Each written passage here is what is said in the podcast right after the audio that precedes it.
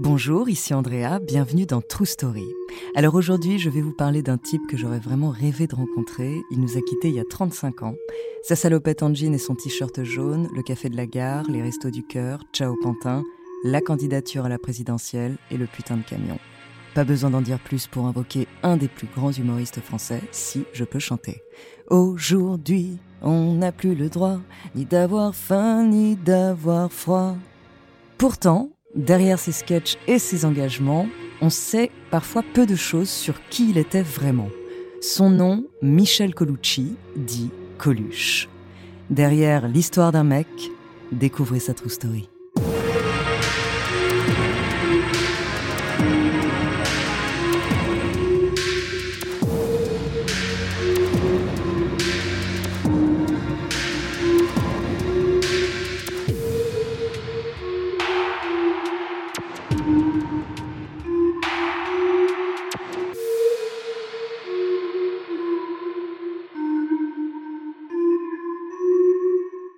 Mais avant de commencer à vous raconter l'histoire de cet homme exceptionnel, laissez-moi vous présenter notre partenaire.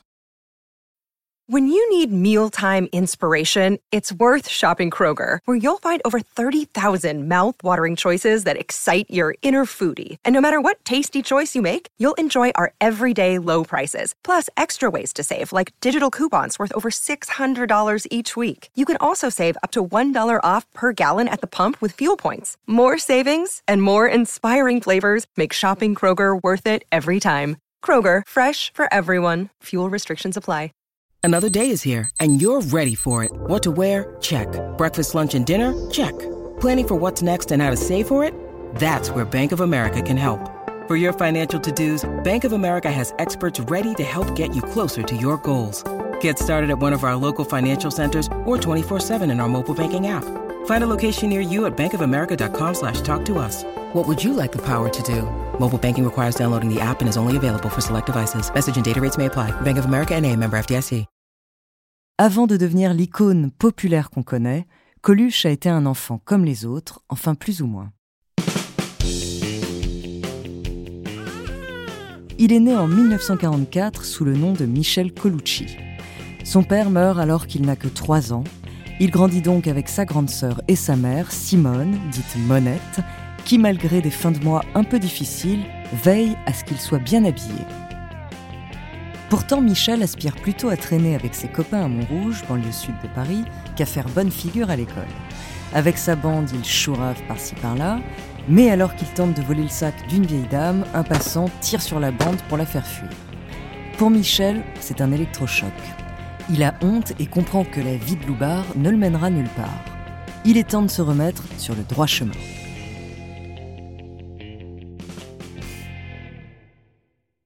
Mais il va emprunter de nombreuses voies avant de réussir à trouver la sienne.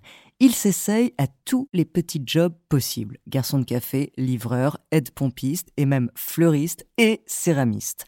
Et finalement, vers 20 ans, il trouve sa vocation. Ce sera la musique.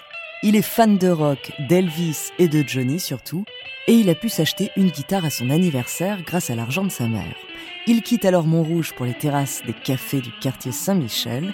Il fait la manche en chantant Brassens et Bobby Lapointe. Il monte brièvement un groupe, les Craignos Boboys. Il se fait héberger par un ami chanteur un peu plus connu, Georges Moustaki. Et il complète ses pourboires en travaillant comme barman. La vraie vie d'artiste, quoi. Et puis, il croise le chemin de Romain Bouteille, un auteur de pièces de théâtre. De leur amitié va naître un projet novateur, et le début d'une grande carrière pour Michel. En 1969, avec Miu Miu, actrice et petite amie de Coluche, Patrick Devers, lui aussi acteur, sa copine et d'autres amis, ils fondent le Café de la Gare, un café-théâtre comme c'est la mode dans les années 60. C'est une petite salle de spectacle qu'ils ont retapée eux-mêmes, qui tient plus du théâtre que du café.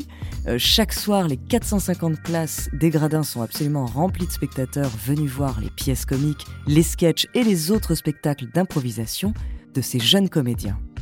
Le cercle va d'ailleurs rapidement s'agrandir pour accueillir notamment Renaud, qui ne pense qu'à devenir acteur et qui sera le grand ami de Michel. Et comme pour beaucoup d'entre eux, c'est là qu'il va faire ses premiers pas sur les planches.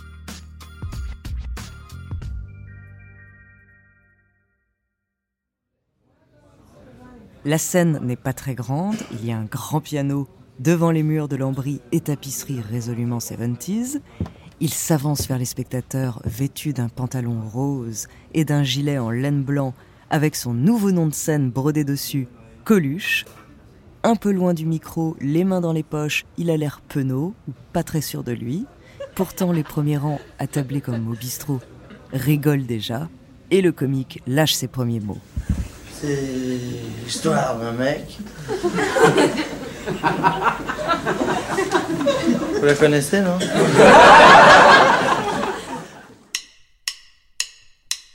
Très vite, il se construit un personnage de mec un peu naïf, un peu bébête. Il enfile alors sa fameuse salopette en jean, son t-shirt aussi jaune que ses chaussures et son nez peint en rouge. Et il endosse d'autres rôles, flic, père ivrogne, loupard et autres cons, entre guillemets, en tout genre.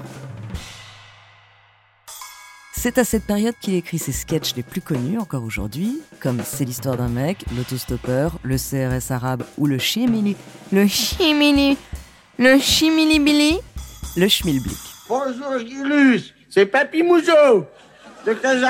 Euh, est-ce que le chilimili, libibli, milibli, est-ce que le chilimili, Ah, Écoutez, monsieur, s'il vous plaît, soyez gentil, nous n'avons que 5 minutes. Pas facile à dire comme nom. Avec son humour qualifié de corrosif, voire féroce, il crée un nouveau style qui restera unique. Il bouscule les stéréotypes, il s'attaque à tout le monde et dépeint ainsi la société dans toute sa diversité, ou comme l'écrira un critique du Monde en 1980, une image de la France et des Français pas exactement flatteuse, mais juste en somme. Selon lui, son humour est grossier, jamais vulgaire. Il s'affiche comme précurseur en évoquant des sujets tabous comme la colonisation et le racisme. Grâce à ses très bons débuts, il se fait très largement repérer. Il fait ses premiers passages à la télé, il monte son premier one-man show Mes adieux au musical, qu'il joue d'abord à l'Olympia, puis en tournée dans toute la France. Il va aussi faire de la radio sur Europe 1 puis RMC, et en 1975, il épouse Véronique, qui deviendra également la mère de ses deux enfants, Marius et Romain. Il est au sommet de sa carrière et de sa vie. Mais l'humoriste a encore d'autres aspirations. Il veut notamment faire du cinéma. Pour le moment, il n'a eu que des petits rôles dans des comédies, même si c'est souvent le plus petit rôle parlant du casting, comme il le dit. Le vent tourne un peu en 1976. Il s'affiche aux côtés de Louis de Funès, dont il joue le fils dans L'aile ou la cuisse.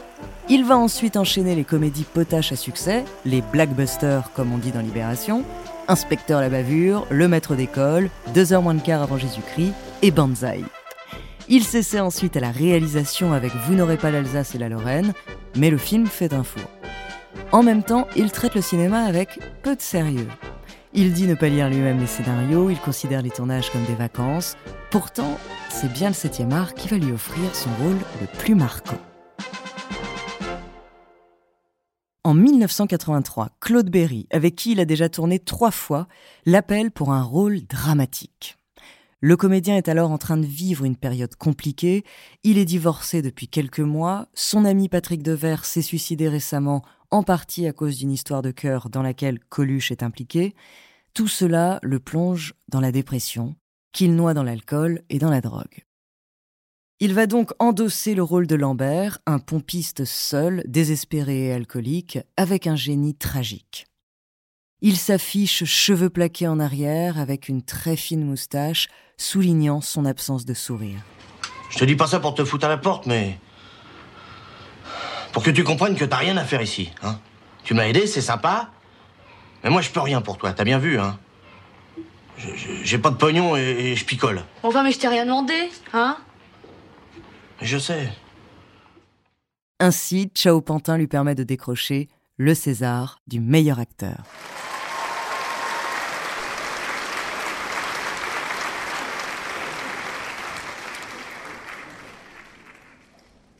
Et pourtant, même là, il joue les désabusés, les modestes. Bah, c'est pas compliqué de tirer des larmes, on te fait pousser des rouflaquettes, on t'injecte du rouge dans les yeux pour faire plus fatigué, plus vieux, et crac, tu deviens un autre. Ce sera son seul rôle noir, il reprendra le chemin de la comédie immédiatement après ce coup d'éclat. Coluche, même s'il a toujours été engagé pour diverses causes, va également aller plus loin dans le domaine politique. Et c'est peu dire, puisqu'en 1980, il se présente carrément aux élections présidentielles.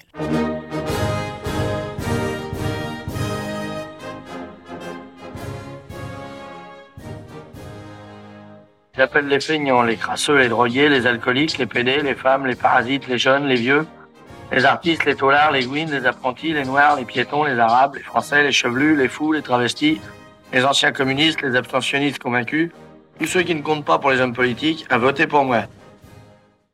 Il veut être le candidat de ceux qui ne sont rien aux yeux des puissants. Et ce qui n'est au début qu'une blague va vite faire grincer des dents la sphère politique. Au fil des mois, il recueille de plus en plus de suffrages, allant jusqu'à 16% d'intention de vote. Mais la presse lui tourne le dos et il a du mal à recueillir les 500 signatures nécessaires pour valider sa candidature. Il comprend que le jeu devenant sérieux, on l'écarte plus ou moins gentiment du terrain. Et lorsqu'il reçoit des menaces de mort d'un groupuscule d'extrême droite, tout cela commence à ne plus le faire rire du tout. Début 1981, il se retire donc de la course, sans se gêner pour dénoncer le système politique français, fermé, égocentrique et hypocrite.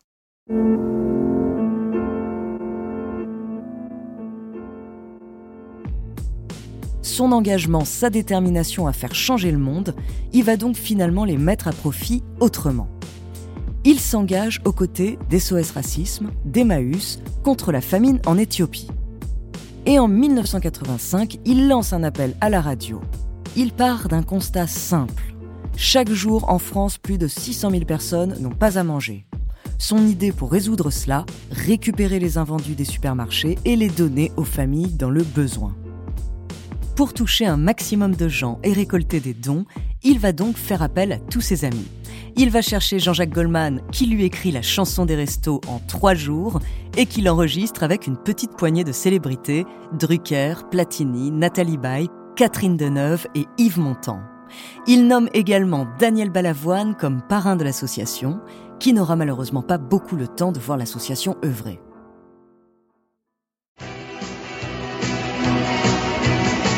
Je file un rencard à ceux qui n'ont plus rien sans idéologie, discours ou baratin. On vous promettra pas les toujours du grand soir, mais juste pour l'hiver, à manger et à boire. Résultat, durant l'hiver 1985, plus de 8 millions de repas sont distribués par 5000 bénévoles. En janvier 1986, ils organisent un grand show caritatif qui permettra de récolter plus de 20 millions de francs.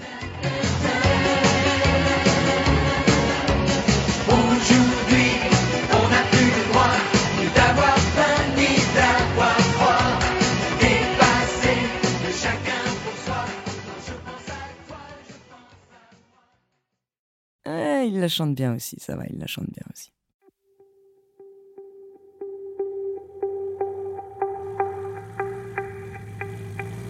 Malheureusement, les restos vont vite se retrouver orphelins de leur créateur. Alors que Coluche roule à moto, un camion lui coupe la route, il n'a pas le temps de freiner, il ne porte pas de casque, il meurt sur le coup. Quelques mois après cet accident tragique, la deuxième campagne des restos commence, malgré son absence. En octobre 1989, le Parlement français instaure la loi Coluche, qui permet la défiscalisation des dons des particuliers aux associations. Il n'est pas devenu président de la République, ni même ministre de la rigolade comme dans la vieille chanson de Gérard Lenormand, mais il a modestement fait tout ce qu'il pouvait pour rendre la vie des autres un peu meilleure.